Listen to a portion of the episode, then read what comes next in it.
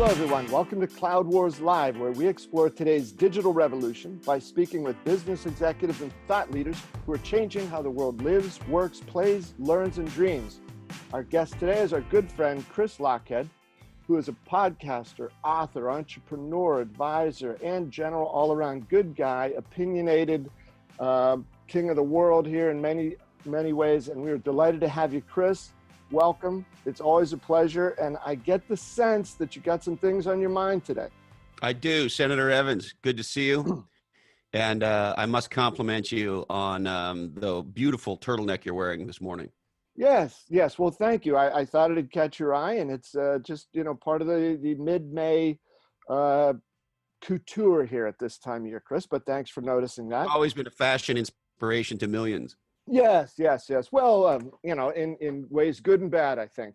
And hey, folks, uh, you know, our our good friend Chris is part of our digital all stars. He's talking uh, with us as part of a monthly installment called Lochhead on Different, and Chris has really been uh, zeroing in with his podcast and a lot of the writing he does on this notion of micro niches, or with his uh, recent best-selling book, Niche Down so the focus of somewhat Chris wants to talk about today is this point where intersection, uh, the intersection where technology hits society, people, our everyday lives, innovation. What's going on with some things in entrepreneurship and these new companies from IPOs to uh, some interesting takes on Facebook, Chris, right? From on the one hand, is it too big? All the way out to the other side of is, is Facebook starting to niche down? So why don't you pick one you wanted to start with there, right? You had some thoughts about Uber? You want to start with Uber? Sure. Yeah, yeah, yeah. So, you know, Uber is just going public here, and uh, we'll see where they land in terms of uh, the value of the company, but it looks like they're going to be valued at around $80 billion. And look, here's the thing that the um, um, mainstream media is not talking about anywhere near enough on, on this topic you know, there's a criticism of Uber, and they got a new CEO, and the the the, the gig economy is you know is having some backlash, and everybody likes to dogpile on to some of the negative. And look, some of those topics are important to deal with, and so um, you know they have they have their place. However, I think a lot of people are forgetting what Uber represents. So if you take a step back, Uber was founded in March of 2009. So let's just get our head around that. First of all, that was 10 years ago. So in 10, you know, relatively short years, a relatively small group of people, you know, in the beginning, there's 23,000 of them now, I think. Um, but in the very beginning, a very small group of entrepreneurs get together, and in 10 years, they create something legendary that didn't exist before. And so, what the mainstream media is not going to shine enough of a light on that I think is important for all of us to remember is the power of technology entrepreneurship. We live at a time and we live in a place where a small group of people can come together, pirates, dreamers, and innovators, with a big idea to make a big difference and to create massive value and in their case to design a legendary product company and category. They created a whole new paradigm of personal transportation. And in 10 short years they have created this new category. And to put it into context you want to talk about a company that scaled over 600 cities in 65 countries 22 23,000 employees and almost 4 million Uber drivers. And, you know, we'll see how the stock plays out over time, but looking like about an $80 billion market cap. And so the big aha for me, and, and, and the thing I hope people take for, from this is the possibility of entrepreneurship. You know, uh, uh, three years ago, the Wall Street Journal declared a crisis in American entrepreneurship. And if you look at the, most of the data, what you see is uh, we're at one of the lowest levels of entrepreneurship in American history. And if you read the research, as I have, people like the Brookings Institute and others point to um, uh, things that our government does to uh, really uh, uh, uh, impede the opportunities for small entrepreneurs and for startups. The vast majority of the job growth in our country comes from smaller companies and startups. The vast majority of innovation, as measured by new uh, patents come from smaller companies and startups. And what I hope people take from Uber is inspiration. It's very easy to look at this and go, "Oh well, you know, that was just a moonshot or that was a lottery ticket or they, you know, they just got lucky or whatever it is." No. No. We live at I think the most exciting time in the technology industry and in a decade. And remember, they started during a recession. 2009, the economy was in the shitter. Um, and so, in a short 10 years, what these folks have achieved even yes with some bumps in the road and even yes having done some things that are worth being critical of for sure but 80 billion dollars mm-hmm. worth of market cap 22,000 23,000 people 4 million drivers 600 cities. This is an extraordinary technology entrepreneurship achievement. This is the thing that i think gets lost bob is is people forget that this is an entrepreneurial company. A few people got together and dreamed and schemed over this thing and in 10 years made this happen. And Chris, you know that one of the things that you and I have chatted about some before is some people will say they see something like Uber and they say, "Well, that was obvious." Well, yeah, it's obvious after somebody else comes in with a wild idea, with a great platform, and with this incredible passion that you talk about, and actually changes things. But yes. it sure as heck wasn't so obvious to everybody beforehand. Or if somebody said, "Geez, taxis are crappy. I wish there's an alternative." into that uh, void jump some people with a dream. What do you call pirates, dreamers, and innovators? And yes, they went. It'll never be the same again, right? This is the history. Transportation will never be the same. And listen, they I think they will be looked at. I think Lyft as well as uh, coming together and being creating a real new tipping point in how we think about transportation. Obviously, they're working on uh, smart cars. Uh, I had a conversation yesterday uh, with an entrepreneur uh, who's in a very, very hot early stage company backed by some of the greatest VCs in, in, in Silicon Valley history, who is a, a leader in uh, autonomous and smart for vehicles and transportation. Um, you know, I don't want to get into the specifics of what they do. These are big, big innovations, and I think we'll look back on 20 years and say um, these were the folks that got the party started and I think um, it, it, for whatever mistakes and, and, and, and problems they've had along the way, they should be celebrated as such. And more importantly, I think it should be something that we all take as inspiration. You know, I, I couldn't help myself, Bob, to think and go, well, what have I achieved over the last decade? yeah, yeah. And Chris, you know, the, the government thing, just to set that aside quickly for one second, but how many times in the last few years have you heard people whether they're you know people in a big company or entrepreneurs saying something along the lines of we're trying to do for this sector or this market or this industry what uber did over here what airbnb did here they have set you know your point about inspiration they have sort of stormed the gates here and said every one of these sort of big old fashioned ineffective and unpleasing experiences or markets or services, they are ripe to be disrupted and turned over. So I don't think you could um, possibly overestimate your point there, Chris, about the power of inspiration. And I, I, read an article recently as they were getting ready to go public that said that Uber wants to be the Uber of everything. And so, to your point, right? Um, uh, for for now, for the better part of a decade, we've had entrepreneurs showing up in Silicon Valley telling VCs, "Hey, we want to be the Uber of fill in the blank." And now Uber's saying, hey, wait a minute, we want to be the Uber yeah. of fill in the blank too. Chris, you know, one of the, the other things with that too, right, is that uh, uh this notion of inspiration and you know of the the of what is possible here, right? Because like we were saying, there was a sense of uh, you talk about you know there are moats around certain businesses or industries or things like that. And say, well, you can't get into the taxi business because it's political. They've got medallions and you know there's the depreciation the cost there are always all excuses thrown up all the reasons why we couldn't do it they came in and i think showed no it's not only possible but if you have the right sort of imagination and passion and commitment and energy you can do this. And i really think that your point thousands of entrepreneurs doing this and i think it's catching on here more so not just like it's possible but it's a good thing to do. Chris the other thing coming around here maybe some of these governmental folks that are for whatever unimaginable reason are trying to make it more difficult for entrepreneurs to succeed. Maybe the power of this Uber idea, the Lyft IPO, the Uber IPO will finally get some of these people to understand that nobody's expecting a lot of these folks in government to do good things, but just don't do bad things. Get the hell out of the way.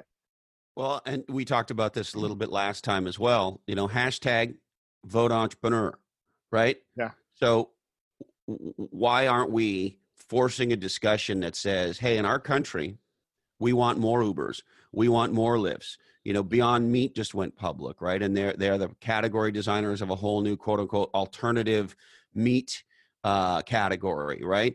And had a gigantic IPO. And we, have continued to see uh, this innovation coming to market, and the IPO market is more frothy now than it has been in the better part of a decade, if not longer. And so these are very positive things. These companies are creating new ways of doing business, uh, new ways of living, uh, and so forth. And they're creating massive value along the way. They're creating many millionaires along the way. And look, are there some downsides to some of these things? And are there some socialist people who uh, look, okay, fine. And is the traffic in San Francisco terrible? And are the house prices? And I got it. I got it. But those are problems we want to have here, people because they're problems that are generated by innovation. They're problems that are generated by value creation, right? And so, sure, do we have to have a conversation about how we even the playing field and how we raise the middle class? Yes, yes, yes. But just stop. We need to celebrate this stuff, and we need to force our politicians um, uh, to to and how, to ask the question: How do we enable many more Ubers? And I think for us personally, you know, the question I had is, well, hey, what the, you know, what have I done for the last 10 years of my life? my own ass. So I think for mm-hmm. all those reasons, it's time to celebrate entrepreneurship. It's time to celebrate technology, innovation, and the success these companies are having. So, Chris, you're going to notice here a very graceful transition I'm about to make. So, another entrepreneur. Mark's influence is staggering, far beyond that of anyone else in the private sector or in government. So, What's going on there? Yeah. First of all, I'm not sure I believe that. So, you know, I'm sure you've seen this, Bob. Uh, recently, uh, Chris Hughes, who's a co founder of Facebook, uh, has come out. He wrote a piece in the New York Times saying that um, he doesn't like where Facebook is, essentially. He says, quote, I feel a sense of anger and responsibility. And then that quote that you just held, or you just shared. And then the other interesting thing he says is because of the percentage of ownership that uh, Zuckerberg has, and because of the way his shares are structured, he essentially can't remove him from uh, Facebook, right? And so he says nobody's he's not accountable to a board, he's not accountable to the government, and now he's saying the government needs to hold Mark accountable, and he's he's even going further, saying you should break Facebook up. Here's the interesting thing. First of all, you know, I, I like you. I'm not a huge fan of government regulations. I'm not a huge fan of, of governments um, breaking up companies. Um, and isn't it interesting to hear this? You and I have been in the show for a while, and you and I both remember there was a drum beating in the 90s that said exactly this same stuff about Microsoft and there was real talk about breaking it up and taking the operating system piece out and eh, the applications business remember all that stuff right? And the, the, the jungle drums beat were beating loudly on that and of course it didn't happen. And here's the thing that i think a lot of people don't get and look I, I don't know what this guy's deal is right? I don't know if he's just feeling bad or if he's got some axe to grind, or maybe he doesn't like Mark anymore, or maybe he envies him. I don't know what his real motivation is. Let's assume it's a positive motivation, but I don't really know. The interesting thing is, um, this guy saying this at what might be the point in time where um, what I would call technology evolution actually gets Facebook because I think if you roll the clock forward another 10 years, I think Facebook there's a there's a high degree of likelihood, let me say it this way, that Facebook is nowhere near this influential 10 years from now. And here's the big aha. And I learned this from my friend Gina Bianchini, who's the founder and CEO of Mighty Networks. She came on my podcast about a year ago. We're about to drop a new episode with her. And she was the founder of a company in the very early days of social networking. And frankly, a lot of people thought she was going to be the Zuckerberg before Zuckerberg was the Zuckerberg. She was on the cover of Fortune magazine. Um, I'm trying to remember the name of her first company now. Maybe it'll come to me. But her company today is called Mighty Networks. For for that period of time, she has believed in a very different worldview than Zuckerberg's. And my buddy and co-author of Play Bigger, uh, Kevin Maney, just wrote a story. You know, Kevin has a way of capturing something and on a moment like very few others. And so he he recently wrote a um, a fantastic uh, a fantastic blog post about um, that things are actually going to a completely different place. Um, and he says Facebook's evolving mission statement is evidence that people are craving smaller communities and niche experiences. Mm-hmm. And what Gina has believed for a long time, and it's what her new company is really trying to get done, is she believes you and I don't want one monster social network. She believes that you and I have different dimensions. You know, you and I love the technology business and we have other interests in life. I love music and I love surfing and, you know, chickens and, and so forth, sure. right? And she thinks what's going to happen over time is like virtually every company has a uh, website, they're going to have their own private niche network. Because if you care about guitars or you care about chickens or you care about, you know, the enterprise technology industry, then what human beings naturally gravitate towards are small, like-minded tribes. And interestingly enough, Kevin points out in his article about this that um, that even Facebook is beginning to get this. He says back in 2014, their mission was, quote, make the world more open and connected. And the goal was to have everyone on earth online in one big global family. That's what Kevin says. And um, now he says that Facebook, according to Zuckerberg, will fundamentally be more private experiences. That's what Zuckerberg's saying. And so, isn't it interesting that A, it's taken us this long to realize human beings want to be in smaller tribes based on shared um, interests. That's been true since the beginning of human humans. And maybe this is the part I find fascinating. Maybe after all these years, my buddy Gina Bianchini is going to turn out to be right, and these niche networks are going to be the future. And wouldn't it be interesting if Gina's company and others like hers became the new social platforms um, that allow companies and individuals. You and I can set up. Uh, you, you, could set up a Cloud Wars niche network if you wanted using her platform, right? And so, here's my point. I don't know where the future is going to go. I have a suspicion Gina is right, and I think Kevin's put his finger on it beautifully. And if they're right, we may be at the beginning of the end for Facebook because they may not be able to make this, and I'll use the term pivot mm-hmm. to this niche uh, uh, experience. And so I always find it funny that it seems to be at the uh, just where the thing starts to crack and people start to call for government innova- uh, intervention, where innovation takes over, new categories take over, and we see companies um, get diminished as a result. And so I think we should just stand back and let this thing play out. I don't believe the government needs to get involved here. And I think there's a chance that um, there's this new set of uh, categories of niche networks that emerge here. And regardless of whether that's right or not, I think we should pay close attention to how this is going to play out. Yeah, the, niche network, Chris, I think is a great idea. And you know what you mentioned there about uh, the the possibility can Facebook pivot. And I know last episode you used the, the hockey term about stick handling. Pivot's fundamentally uh, a basketball term, right? You know, you got the front of your foot down, you can spin one way or the other on it. I don't think pivoting in this case is would is close to the move that Facebook would need to make. They have to do a double backflip to be able to get to this point. And when you weigh five billion tons, it's pretty hard to do a backflip. So your point there, I think, into that void. And Facebook was all about scale and, like you said, the global family and this and that. And you know, there's some number of people want to get into that, but ultimately it's those smaller connections you said and again this is one of these things right every so often why is it that people say well that's it you know that's the end of innovation hey there's facebook there can't be anything else. You know there's uber there can't be anything else.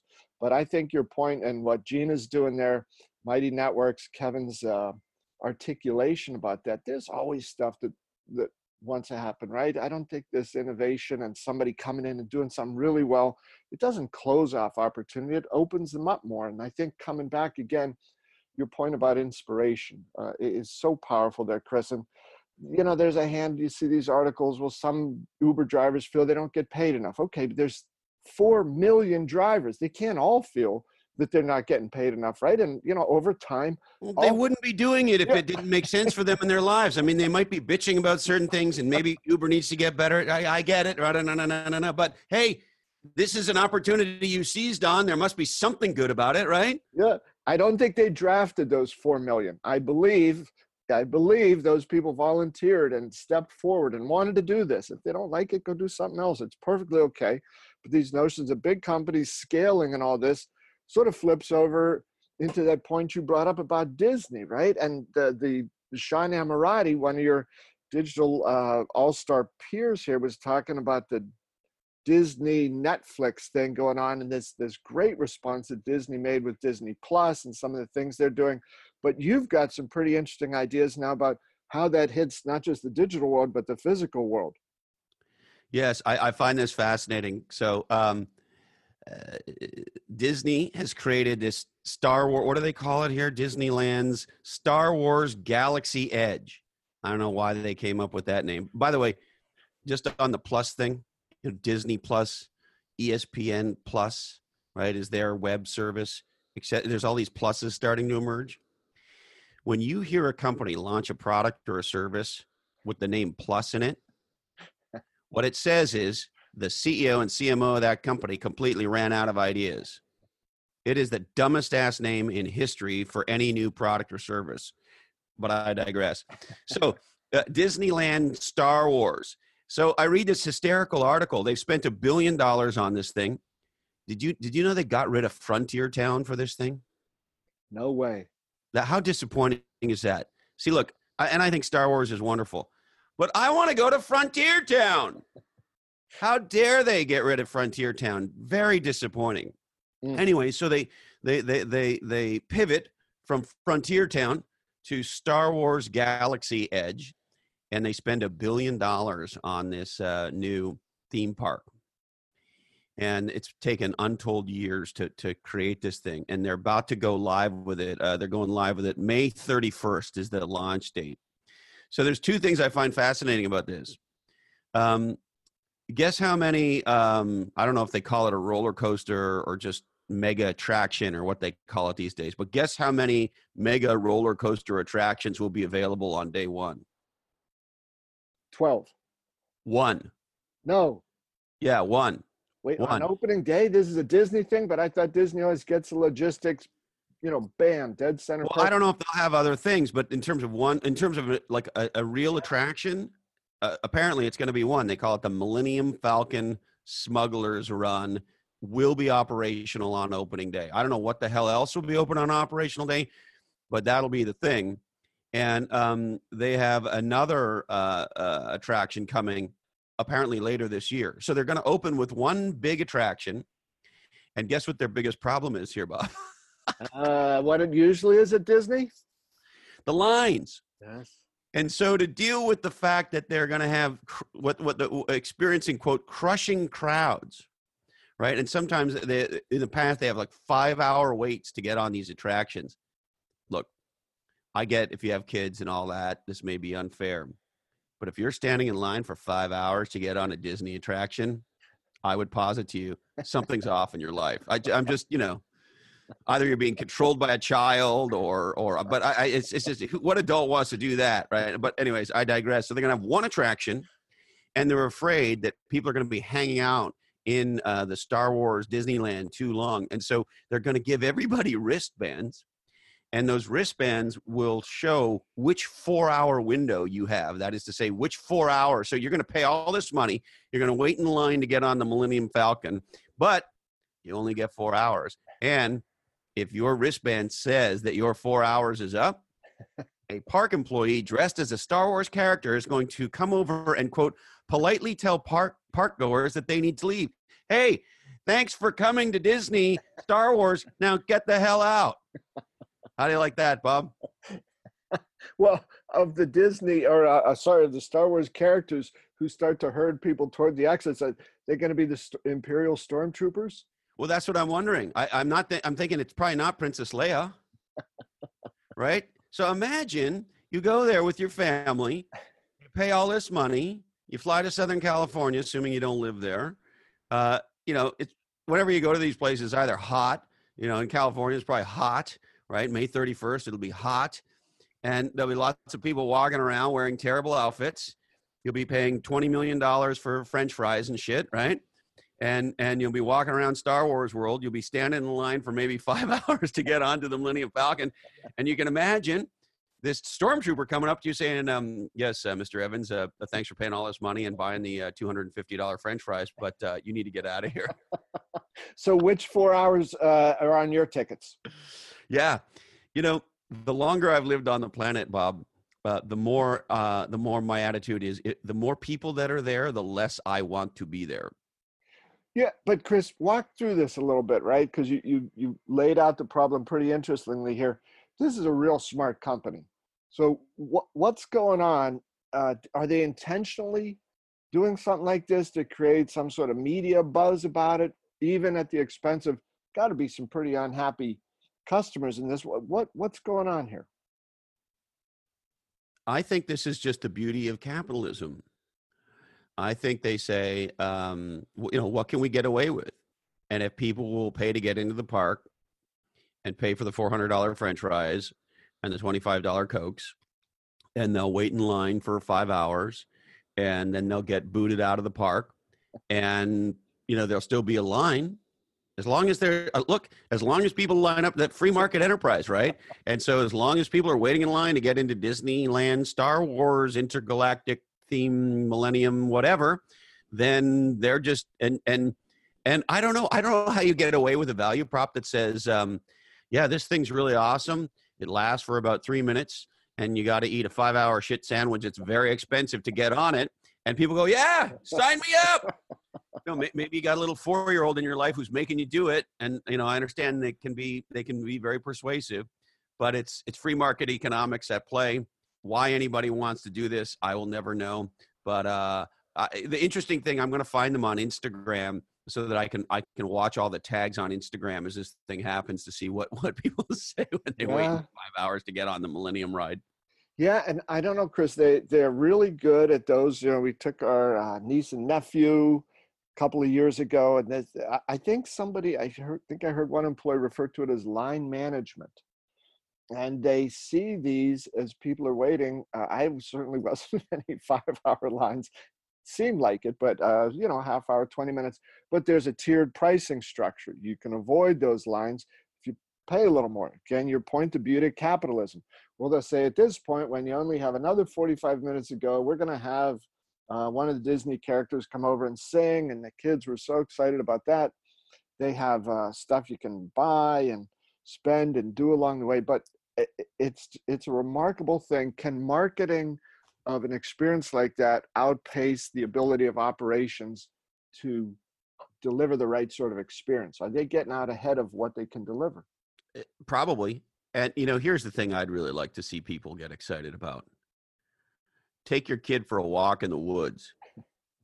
You know, if you want to come to California and do something really cool, go to see the redwoods hang out with John Muir. You know, John Muir famously said, There's no problem in the world that can't be solved by a long walk in the woods. You want to see something that will blow you away? Go see an 1800 year old redwood or sequoia, right? The oldest living creatures, if you'll call them that, living things on planet Earth are right here in California.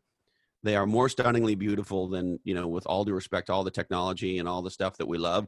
Um, you know, whether you call it God or Mother Nature or whatever you want to call it, those creations I think are the creations. And you know, hey, go camping. Go out in the woods. And hey, if you don't want to come to California, go to Vermont or go to New Hampshire or or maybe there's an awesome place to go camping or hiking near you. Uh, go find that place. Go for a dip in the lake. You know, go do something outside. go for a walk, go for a hike and just notice the beauty of mother nature and uh, there's typically not that bad of a line. There's enough redwood forest parks to go visit that you know you could probably figure it out. It probably doesn't take five hours for a three second experience.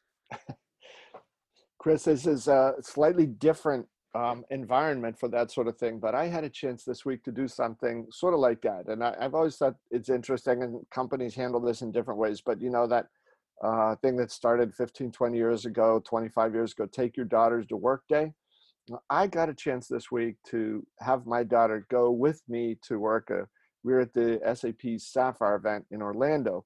And Ella's an entrepreneur. She has her own company. I'm a client. She helps me out with a bunch of stuff. But she came with me down there for three days. And it was one of the uh, greatest work experiences I've ever had. So I think your point, there's often uh, magic a lot closer to home and in some simpler approaches than, um, you know, now, there's one thing to be aware of, particularly, you know, if you're going to go to the Grand Canyon or you're going to go somewhere interesting and like that. Um, is uh, have you been tracking all these death by selfies? So there's this article here. I'll send it to you. It's it's a great one. It's uh, Outside Magazine, you know, which is a great, great, great adventure kind of magazine, athletic adventure stuff. And um, April sixteenth, 2019 article: Selfie deaths are an epidemic. A recent report found that 259 people died between 2011 and 2017 while stepping out in front of the camera. And that was 2017. Selfies are uh, a much bigger deal. I thought, I'm sure you saw this on the news. I mean, uh, there's been a couple at the Grand Canyon and a few other areas. So, uh, um, you know, beware the death by selfie. Wow. Okay well somebody's got to come in. One of these entrepreneurs chris has to come in and, and invent uh, you know something that allows you to do selfies without uh, falling into the grand canyon. I think there's a it's a it's a niche you know a niche down maybe. Maybe we you know uh, i'm a backcountry skier and one of the biggest innovations in in backcountry skiing has been the invention of these avi we call them avi packs. So it's a backpack that you have all your gear in because you need a bunch of gear when you're going to go do this stuff but inside there is essentially this giant balloon, and it acts it acts sort of like a uh, a parachute. And the the problem with the uh, avalanches is you get encased deep in the snow, and you typically have about 15 minutes worth of air. And, and why people die in avalanches is not very rarely by getting smashed into something, but often by breathing their own air and they die, right? And so, what they teach you to do in avalanche school is if you're in an avalanche, you want to swim on the top of the avalanche because when the avalanche stops, it essentially turns into concrete. And what these Avipacks do by having these essentially, it's more sophisticated than this, but it's a giant balloon. You pull this ripcord on the side of your jet on your on the the uh, backpack, and this balloon explodes out the back of the backpack. And what it does is it literally floats you on top of this avalanche, which is essentially a river of snow. And so that when the Avi stops, you're on top. So maybe what we have to have are, you know, selfie packs, special backpacks that you wear to protect yourself from the stupidity of whatever it is you're doing with, with your selfie. On the other hand, uh, Chris, I don't want to argue with the innovative uh, entrepreneur opportunity there, but perhaps the people that do these sorts of things, maybe it is in their destiny, maybe it is in the good of the race overall that they move on to their next adventure, uh, you know, on another sphere. Well, you know, now now you're tapping into my grumpy old man. Uh, and, and, there there's definitely you know there's some people who think we have an overpopulation problem. I don't know the, the traffic here in the bay area would lead me to believe that's probably the case. Um, but i'm not an expert in these things. Um, but there is sort of a darwinistic thing and i'm not i'm not a selfie kind of a guy. As a matter of fact i can't take one. I, I mean I, I don't know how many i've taken in my life but not many. I've, i don't know that i've ever taken one of myself uh, that I posted anywhere. Um, you know, so they're with other people, and nobody looks good in a selfie because I don't know if you're like me, right? You you can't. My arm is not long enough to, to get, get the, enough appropriate distance from my big bald head to, to, put the thing in perspective. So any selfie that maybe this is what's going on for me, I don't like them. I just I look like a giant beach ball of a head.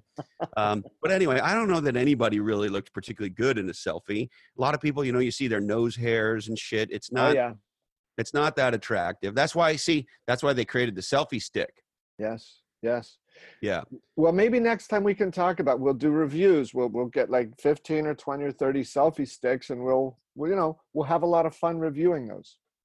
Maybe we should do a product uh, session on selfie sticks. yeah, that's a cat. That's a whole category. I wish would go away, but you know, God bless them. All right. All right, brother.